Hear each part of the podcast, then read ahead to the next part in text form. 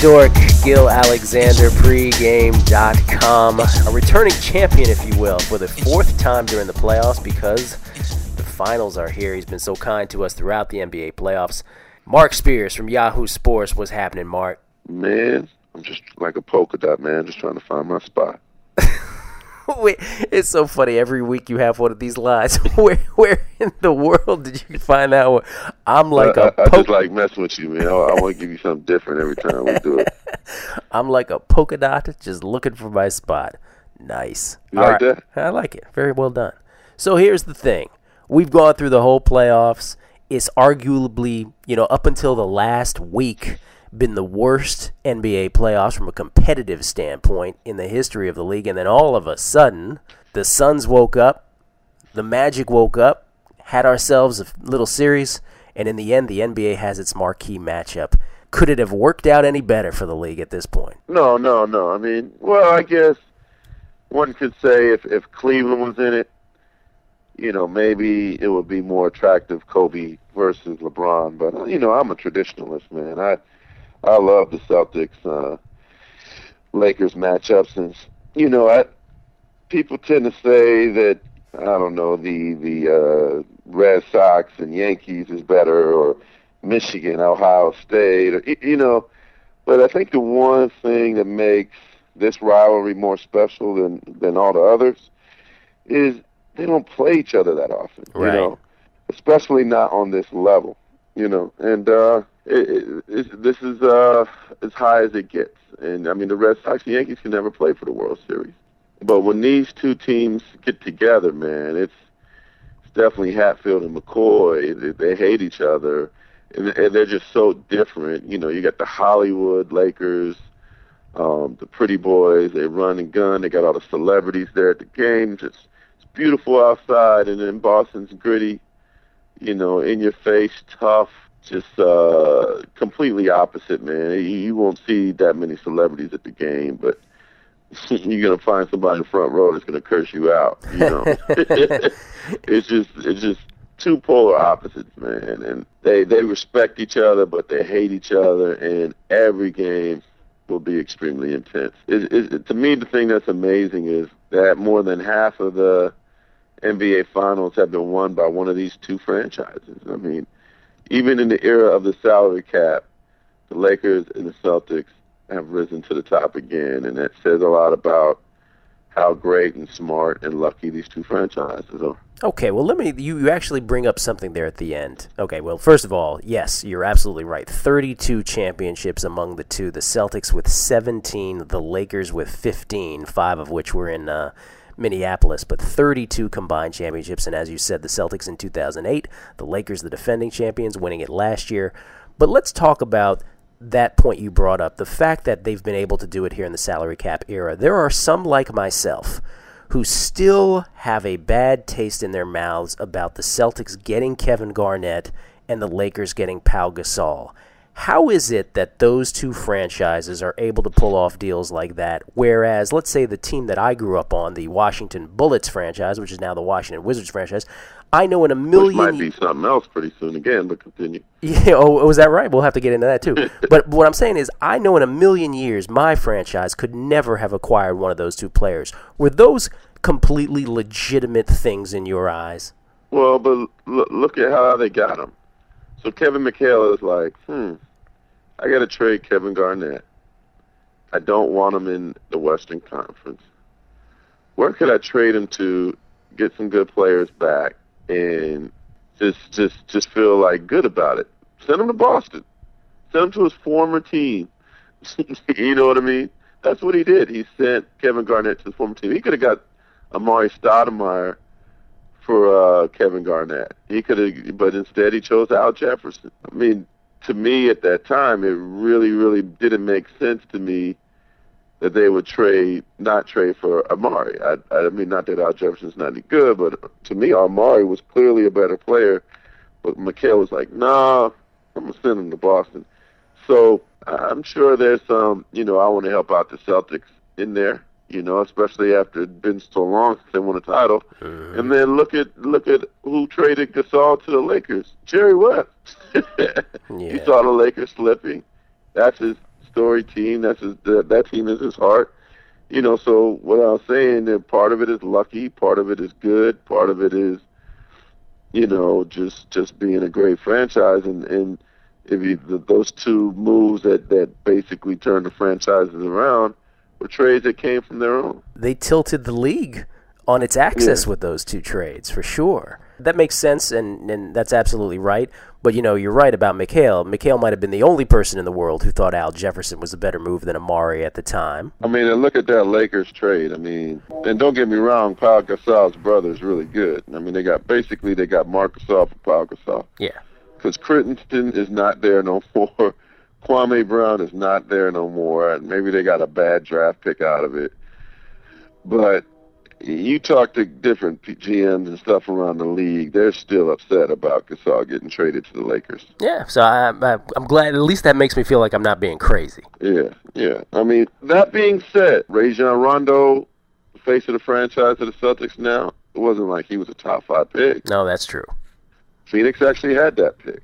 You know, they did a great job getting him, uh, scouting him, picking him. You know, same with Kendrick Perkins. They got Perkins, you know, very underrated center in the 20s. I mean, in late in the first round. Um, look at the Lake, Lakers side of it. A lot of people could have chose Andrew Bynum. Did it? They were able to get Artest at the mid-level exception. Why did Artest go there? Well, he went there, uh, I think, because he wanted to be a part of something special. He wanted to be a part of history. He could probably got more money somewhere else. Then look at Ray Allen. Okay, look at that whole draft thing here. Um, that draft three years ago, the Celtics wanted Oden. They wanted the number one pick. They, the, they didn't get Oden. They wanted a number two pick, and they wanted Durant, and they would have been happy. That was like supposedly one of the worst days in franchise history when they got the fifth pick. Right. Okay? It ended up being one of the greatest days in franchise history because what they ended up doing was trading that number five pick and some some guards and stuff like that, or whatever they traded to Seattle for Ray Allen and the draft rights to Glen Davis. You know, that was a trade. That trade, once that trade was made, Kevin Garnett was cool with coming to Boston. So what I'm saying is, part of it is lucky, part of it is good, part of it is connections, but you know, those two teams have made good moves too. Yeah. Uh, you know, the Lakers bring bringing Derek Fisher back. You know, they've they've made the right moves. You know, Ray Allen didn't want to leave Seattle. He was upset about it at first.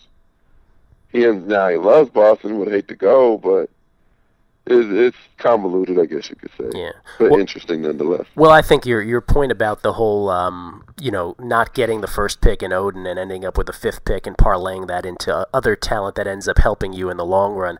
I think that's mm-hmm. actually a great sort of point about in general, GMs in sports, even beyond the NBA, which is a lot of times they just get dumb lucky trying to do something else that they think is better, then they end up falling into a position where they're like, oh, look how this worked out, and they'll get all the accolades in the end. So, I mean, it, it, it is an interesting thing how, how it worked out for Danny Ainge because before the whole Garnett thing, he was widely sort of mocked at that point as not having done yeah. much of a job at well, all. Well, another thing is, look how revered Doc Rivers is now. Oh, exactly. When I first got to Boston, I left the Denver Post in 2007, cover the Celtics, right? Right when the Big Three arrived. Doc Rivers was hated at that time. And deservedly. Well, they, I mean, they they had he had coached nothing but bad teams. It shows you. I don't care how great a coach you are. If you don't have talent, you can't win. Mm-hmm. And all his teams were bad. You know, um, people wanted Doc's head. They okay. wanted him fired. They thought it. You know, he. I wish I could go back and read the emails I got when I first started covering the beat. When they gonna fire Doc? When they gonna fire Doc? You know, they were like booing Doc at the end of last season, that 2006-7 season. You know, now he's like, oh no, we're scared that he's gonna leave. So it's amazing how things can turn around for the good or bad. So then, answer me this, then, Marc. Along those same lines, in your opinion, how much um, either is overtly spoken or is just sort of a sort of buzz underneath the surface our NBA coaches say to themselves about a guy like Phil Jackson, who's won 10 championships and perhaps could be mm-hmm. on a cusp of his 11th, but has done so, of course, six times with Jordan, four times with Kobe, three of which was Shaq. How much of that, or, or under the surface, is Yeah, give me those players. Phil Jackson isn't much. Um, well, I think it's like 50-50. I mean, shoot, Phil Jackson would have if he would have coached uh, Memphis, they wouldn't have done nothing this year. You know what I mean? They might have been a little bit better or whatever. I mean, he, Phil has been blessed with great players, which has been a knock on him. That being said, the one thing that's great about Doc Rivers and Phil Jackson is you still have to be able to manage all those egos, manage all those personalities. And I, I tell you what, that starting five uh, of the Celtics is very high maintenance now. Oh, really? You know, there's definitely a lot of egos there. You know, I mean, nice guys and all, but you know, Kevin Garnett's probably got the biggest ego in the NBA. Oh, really? Do tell. Uh, why? And why? And give give an example. leave it at that. I mean, huh. no, but what I'm saying is, you know, I mean, obviously Kobe has an ego. I mean, Gasol yeah. oh, yeah. probably has the ego to a certain extent. You, you, as your Doc Rivers, you got to coach three All Stars, three guys that are used to being the man on their team. Now you're dealing with a younger player who's got an ego and, and is the new face of the franchise. And then you got a center who feels underappreciated. If you aren't the right coach who can manage all those personalities, I don't care how much talent you have, it's going to fall apart. You know, same with, with Lakers, you're, you're dealing with the best player in the world, you know, and keeping him happy and, and making sure you hold him accountable. Like a lot of coaches – could have great talent, but if they're too scared to, like one thing that Doc Rivers and Phil Jackson do is they had no problems telling you where to put it. You know, mm-hmm. telling you to sit down and shut up, and this is what it is. You know, but a lot of coaches probably might be in awe of coaching all those guys and can't do it. So, yeah, I mean, like that's what I mean by half of it is having talent, but the other half is being able to manage the talent to to get everybody on the same page. That makes sense. I mean, I didn't mean to extract all credit in the world from Phil Jackson. Obviously, he's come through and hmm. won all those championships, that's for sure. Um, before we get to Lakers Celtics specific questions, though, you did bring up the Wizards. I, I, not only do I'm curious about the, the name change thing, but I floated a LeBron scenario a couple weeks ago. And isn't it, first of all, interesting how the LeBron talk has quickly died down since the Lakers and Celtics uh, looked as though they were going to meet here in the finals and series got competitive? But I, I want to float out something to you, and I want to tell you, I want you to tell me how stupid I am. LeBron James, obviously, we know what the what the usual sus, uh, suspects are here, the major candidates where he could end up uh, staying in Cleveland, as you and I have talked about. Uh, you believe is probably the front runner. Then there was the New York thing thrown out, New Jersey, the Clippers, the Bulls, of course, being the front runner. Someone said the Heat. Why now? Explain to me, Marc, why a team like the Washington Wizards. I'm not saying he's going to end up there, but why is a team like the Wizards, after they get the first pick in the draft, and could potentially have John Wall and Gilbert Arenas, because I'm not necessarily buying into the fact that they can't have both, although I understand the reasons why they might not want both. But why can't a team like that, who has the platform of Washington, D.C., the President of the United States, who could be a first fan situation right behind you, make you, put you on some political platform, why isn't a team like that even a consideration? For a guy like LeBron? I mean, their consideration. He just has better options. The whole situation with Gilbert probably doesn't help. That just puts such a cloud on the franchise. And then, and I've told you this before, I think that if LeBron's going to leave Cleveland, I'm sure he's going to want a sign and trade deal because one trump card that Cleveland has is in that last year they could offer one extra year of a contract at thirty million dollars. Mm-hmm. Dwyane Wade has said publicly that's a lot of money, man. Even even the richest men in the world wouldn't sneeze on thirty million dollars. That's a lot of money to walk away from. So, in order for you to go to that team and get that year, you would need a sign and trade. That's where I think a lot of problems will arise for some of these superstars who are thinking about going somewhere else and getting that extra money. Can you really have your cake and eat it too? You know what I mean? Because if LeBron wants to go to Chicago or New Jersey or Miami or whatever, they're not gonna. He's not gonna go there if they gut the team to do a sign and trade. You know, should Cleveland want to do a sign and trade and really receive nothing but like I guess salary relief from it when they can get the salary relief anyways by just letting him go. Because if you say make a trade with Chicago and you're sending him here, and they're offering salary relief and a bunch of draft picks, well, how good are those draft picks going to be? You know, I mean, okay, you get all these bad first round picks, and then you you get committed to pay these players for three years. Uh, you know what I mean? But the one place, and, and I'll say something that is interesting to me. The interesting theory a scout gave me is that you know don't everybody's talking about New York and Chicago or him staying in Cleveland, but he said don't discount New Jersey. And I'm like, well, why? Well, what makes New Jersey attractive? And I kind of understood, but I wanted to hear him say it. And uh, he's like, well, one, New Jersey has the. If you think about it, they probably have the best talent for him to just walk into and play with. And so I know because even though New Jersey has the best record, they still have some interesting talent there. They have Devin Harris, who was an All Star two years ago, who had injury problems last year.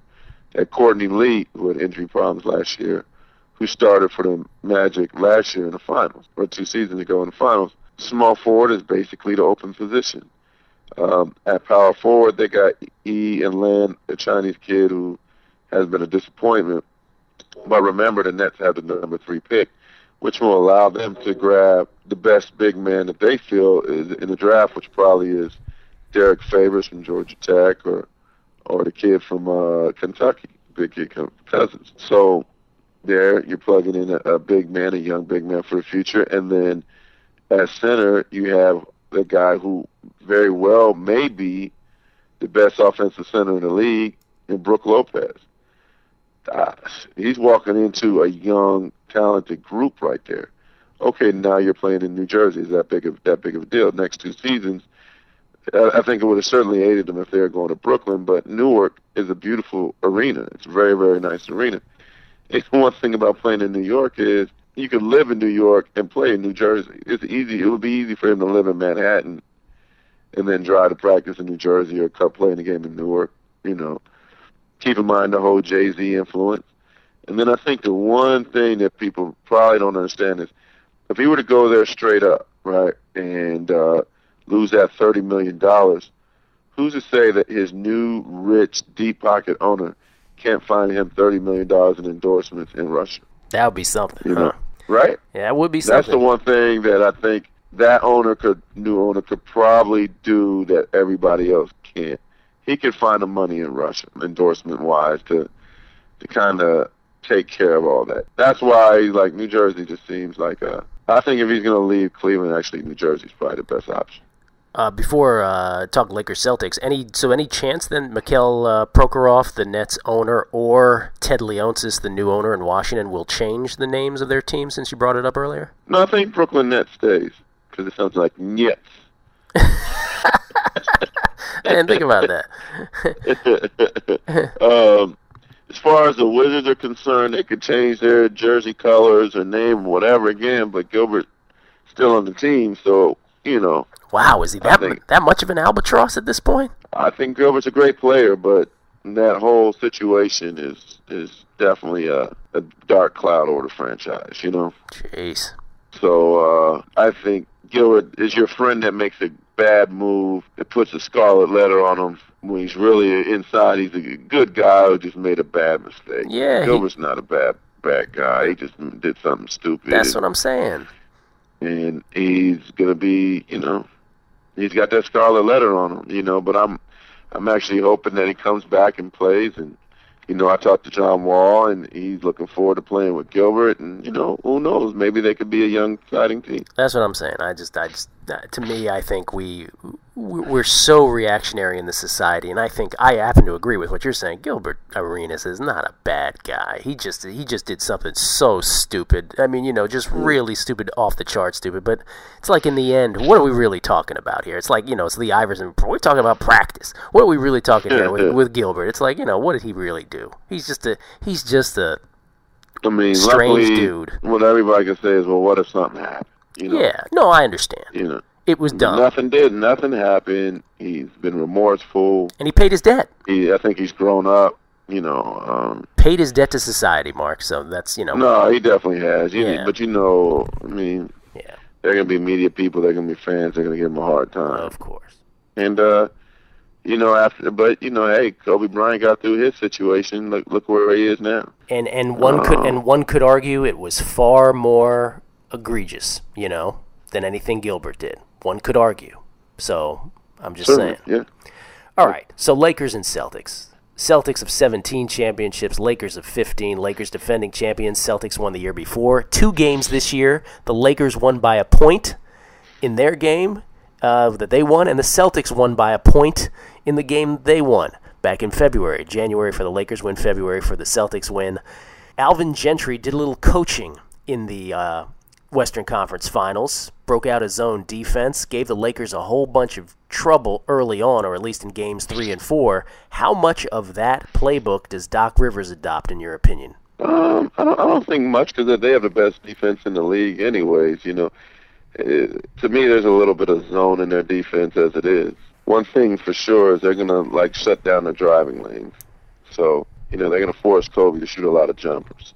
And uh, to me, that's going to be Kobe's biggest challenge is trying to figure out a way to get to the basket, uh, not have to rely on his jumper all the time. They're going to play tough defense on him. This is, you know, and another thing is going to make it more challenging is he has to guard Ray, Ray Allen on the other end, and other than maybe guarding Westbrook in the first round, he really hasn't been challenged on the other end healthy and with all these days off, you know, the Celtics definitely have the best defense in the league, and it'll be a great challenge for for the Lakers. But I also think that the Celtics are a half-court team, which is more conducive to Andrew Bynum's style of play. And he's excited about this series. He thinks he's going to be able to do a lot more than he did the previous two series while dealing with this knee injury. So he's very, very, very excited right now, I just I, I expect a long series of games with no scoring in the hundreds.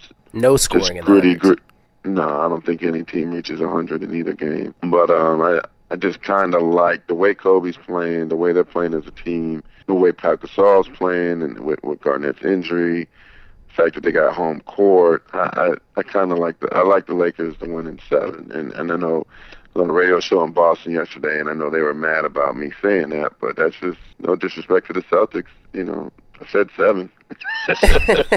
well, it's like I said they're gonna get swept. I just, I just think the way Kobe is and and what he it has in stake, whether it's catching Magic Johnson or approaching Michael Jordan, he he's pretty focused and he's playing as you saw at the end of that last game against Phoenix on a scary Jordan S. Johnson, Magic Johnson like, Oscar Robertson like, you know, Wilt Chamberlain like level. So so then let me let me ask you this, as I'm sure they probably did on the Boston radio station once you said that, which is then what is the Lakers' answer Marc for Rajon Rondo?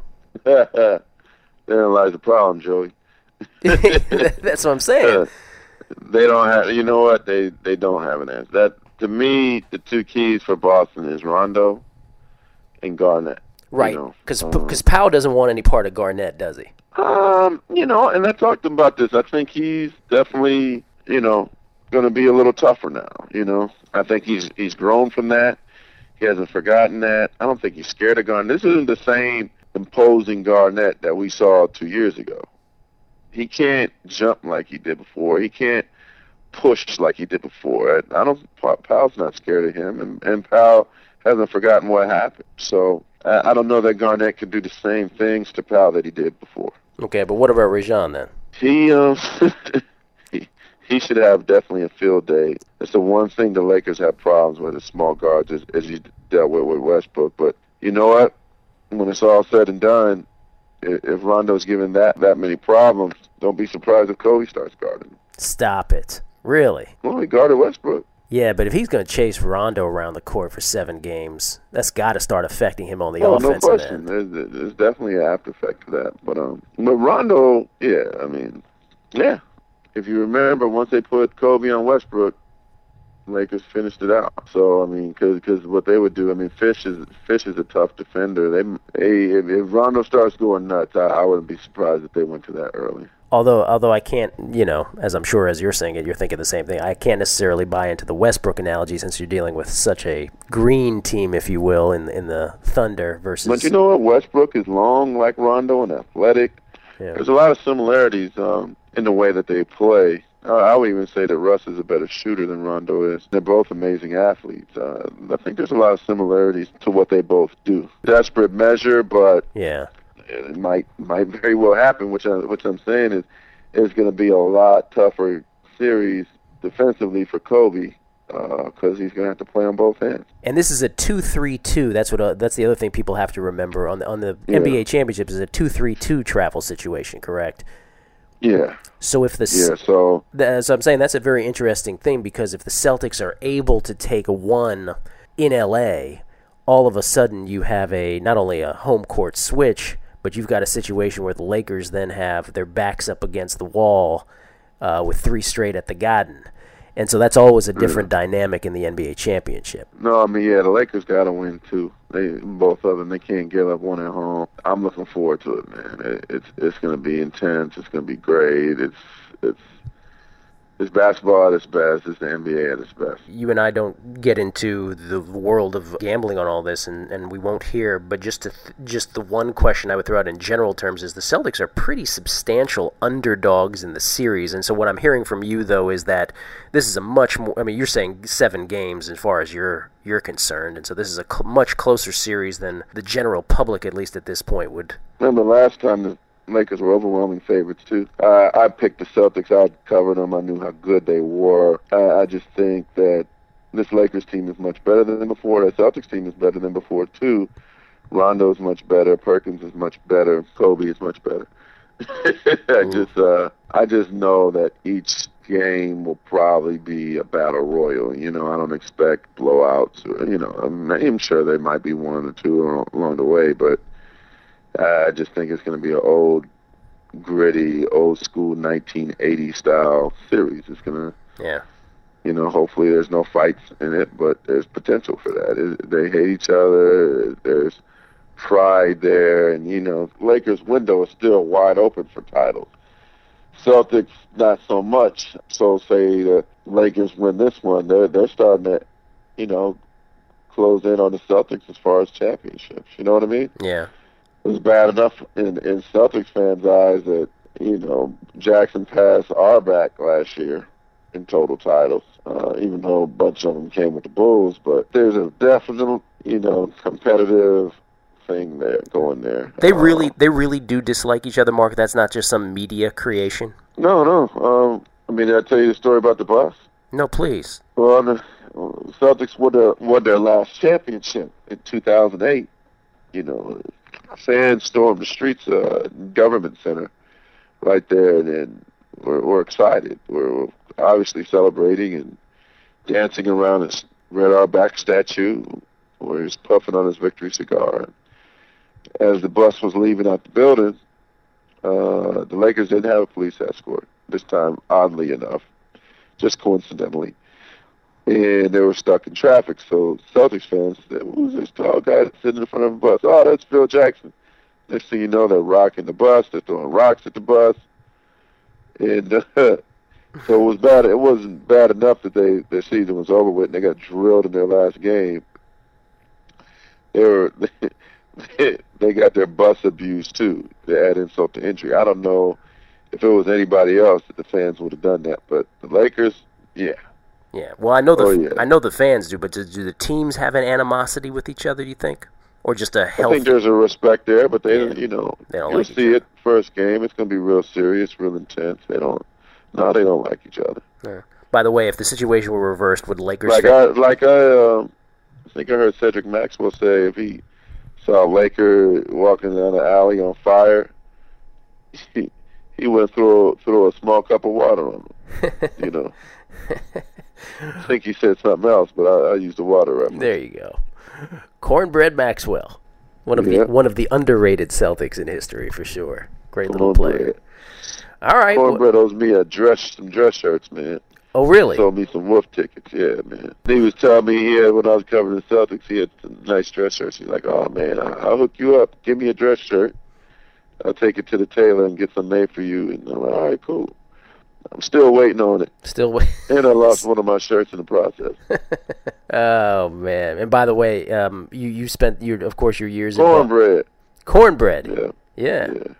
One of the greatest characters in NBA history. But go ahead. Yeah, no, and, and, and played during an era where he sort of gets lost in history, kind of. When because when you think of great Celtics teams, he sort of preceded the Parish, yeah. McHale, Bird trio. All right, well, Marc, that this is a very exciting series coming up. I think we're all looking forward to it. You're in uh, L.A. or you're going to L.A. and you are going to park yourself there, and they got you working hard, huh?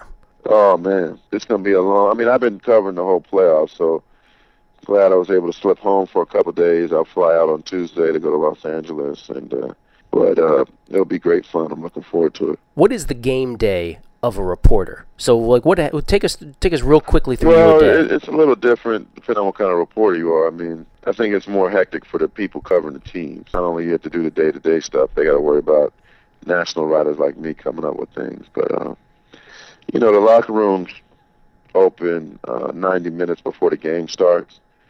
I typically get there two hours before the game starts, and uh, you know, right before the locker room, about half an hour before the locker room opens. I like to sit by the court, just kind of see who's around, see who's shooting, maybe talk to some coaches, stuff like that. And uh, there's just so many people in the finals. It's really hard sometimes to spend any time in the locker room. And most of the players are hiding anyways on this level. Uh, but the, both coaches will speak before the game. You might talk to a player or two, and then the game starts. which players are the easiest, Marc, and which are the most difficult? Come on, give us some names. Come on. Come on. Marc. Um, give us some. Well, Gar- Garnett doesn't. If it's not a press conference, he typically doesn't like doing interviews. Um, I can tell you're a big fan. you know, no, he's he's not the easy. I mean, he's an all right cat, but he he's not a, you know, after the game, even during the regular season, you're not going to get him by his locker. You can on the road, but um, you know he's a he's Garnett is the most private player, I believe, in the NBA. Hmm. Uh, you know, Leon Powe tells this great story about how he invited Kevin invited him over his house in Boston to watch a game or something. And so after a while, driving around, he got lost and finally called Kevin. And like, man, you know, how do I get there? You know, He's like, just just stay where you're at. I'll drive down there and you can follow me up. And Leon said, you know what? I, I think he wanted me. To, he, he was glad that I was lost because he really doesn't want people to know how to get to his house. wow. You know, even when he, you know, he just said he's just that private, man. He, you know, um, he, and and that's his prerogative. He's he's he's um really not as trusting of the media. I don't I don't know. He's a guy that lets a lot of people into his world. Um, That's interesting. So yeah, I mean Kevin Kevin is not a bad guy. He's just ultra private, you know. Yeah. And, uh, and who's as like as far as media darling? Yeah, um, who's the greatest guy? Oh, we just talk about guys in the series. Ray Allen is fantastic. You mm-hmm. know. Um, all the guys on the Lakers are pretty good. Even Kobe can be really good, you know. Um, despite the demands on him, uh, Kobe always uh, has something interesting to say. You know, and Garnett has great answers. He's just you're not going to get any one-on-ones really with him, unless uh, you're ESPN or TNT or ABC, and the league forces him to do it. You know. Mm-hmm. Um, but Ray Allen is is is one of the best talkers, uh, media darlings uh, in league history. Uh, so that's that's about it in a nutshell. Both coaches fill a notebook up. You got to go listen to them. Okay. Well, just want to get a little insight on your world. We want to just live vicariously through you for a second. That's interesting to us. it could be hell too. I'm sure it can be. But it's, but it's mostly heaven. Are you are you personally looking? And I'll let you go after this. But are you personally, yeah, a little part of you looking forward to the end of the season just so you could breathe a little? Um, actually no, because free agency is going to be. Speaking of hell, is going to be hell to deal with and uh, and the draft also and everything. Well, the draft's not not so bad. I mean, draft is actually kind of fun. And this year, I, am actually gonna go to the draft for the first time. Oh, I've sweet. never actually been to the draft and covered the NBA since '99. I've always covered it from, I guess, that team's home base, whether it was Denver or Boston. Um, but this is the first year I'll actually attend the draft, and I'm excited about that. Oh, cool! Um, That's fun. Yeah. So that no, that that's that's easy. Um, but the whole free agency thing is going to be a mess, and it's going to be, you know, getting information and trying to stay up on every little thing LeBron says or does and ways. And, Good lord. You know, it's, it's you know, I, I thought it was going to be easier if Cleveland would have made it to the finals. I would have thought it'd been a slam dunk that LeBron would stay. Um, I think most people probably thought that. Um, I don't think Wade is going anywhere. you know, the perception was entering the playoffs that the first big free agent to go anywhere would probably be um, Bosh. But now after the, you know, Cleveland stumbled the way mm-hmm. it stumbled, um, it's anybody's guess. And I get the question all the time: Where's LeBron going? Where's LeBron going? I don't even know LeBron knows where he's going right now. Yeah, I don't get you that know? sense either. Yeah. Um, but uh, the one thing about him is it's it's good for Cleveland is it's uh, everything that happened was really emotional, and now he has time to sit back and kind of think about things. And and you, you'd hate that he'd make such a you know major decision in his life while emotional. So the good thing is he'll have a lot of time to think about it, and uh, be interesting to see you know what he decides. Well, Marc, just, just, do me a favor. Don't end up like you know Rachel Nichols sitting out on Brett Favre's lawn, or like uh, Pedro Gomez following at Barry Bonds every move. Just don't end up like those two. That's all I. That's all I yeah, ask of you. We'll see. it could happen. Huh? I hope not. All right, Marc Spears from Yahoo Sports, dude. You have been uh, as generous as I could ever hope for. The, your fourth appearance here, one before every round of the playoffs, and um, you know we'd love to have you when the situation merits moving forward. Really appreciate you coming on the show. Man, no problem, man. Marc Spears, Yahoo Sports, right here. Gill Alexander, the betting dork. Thanks so much for listening.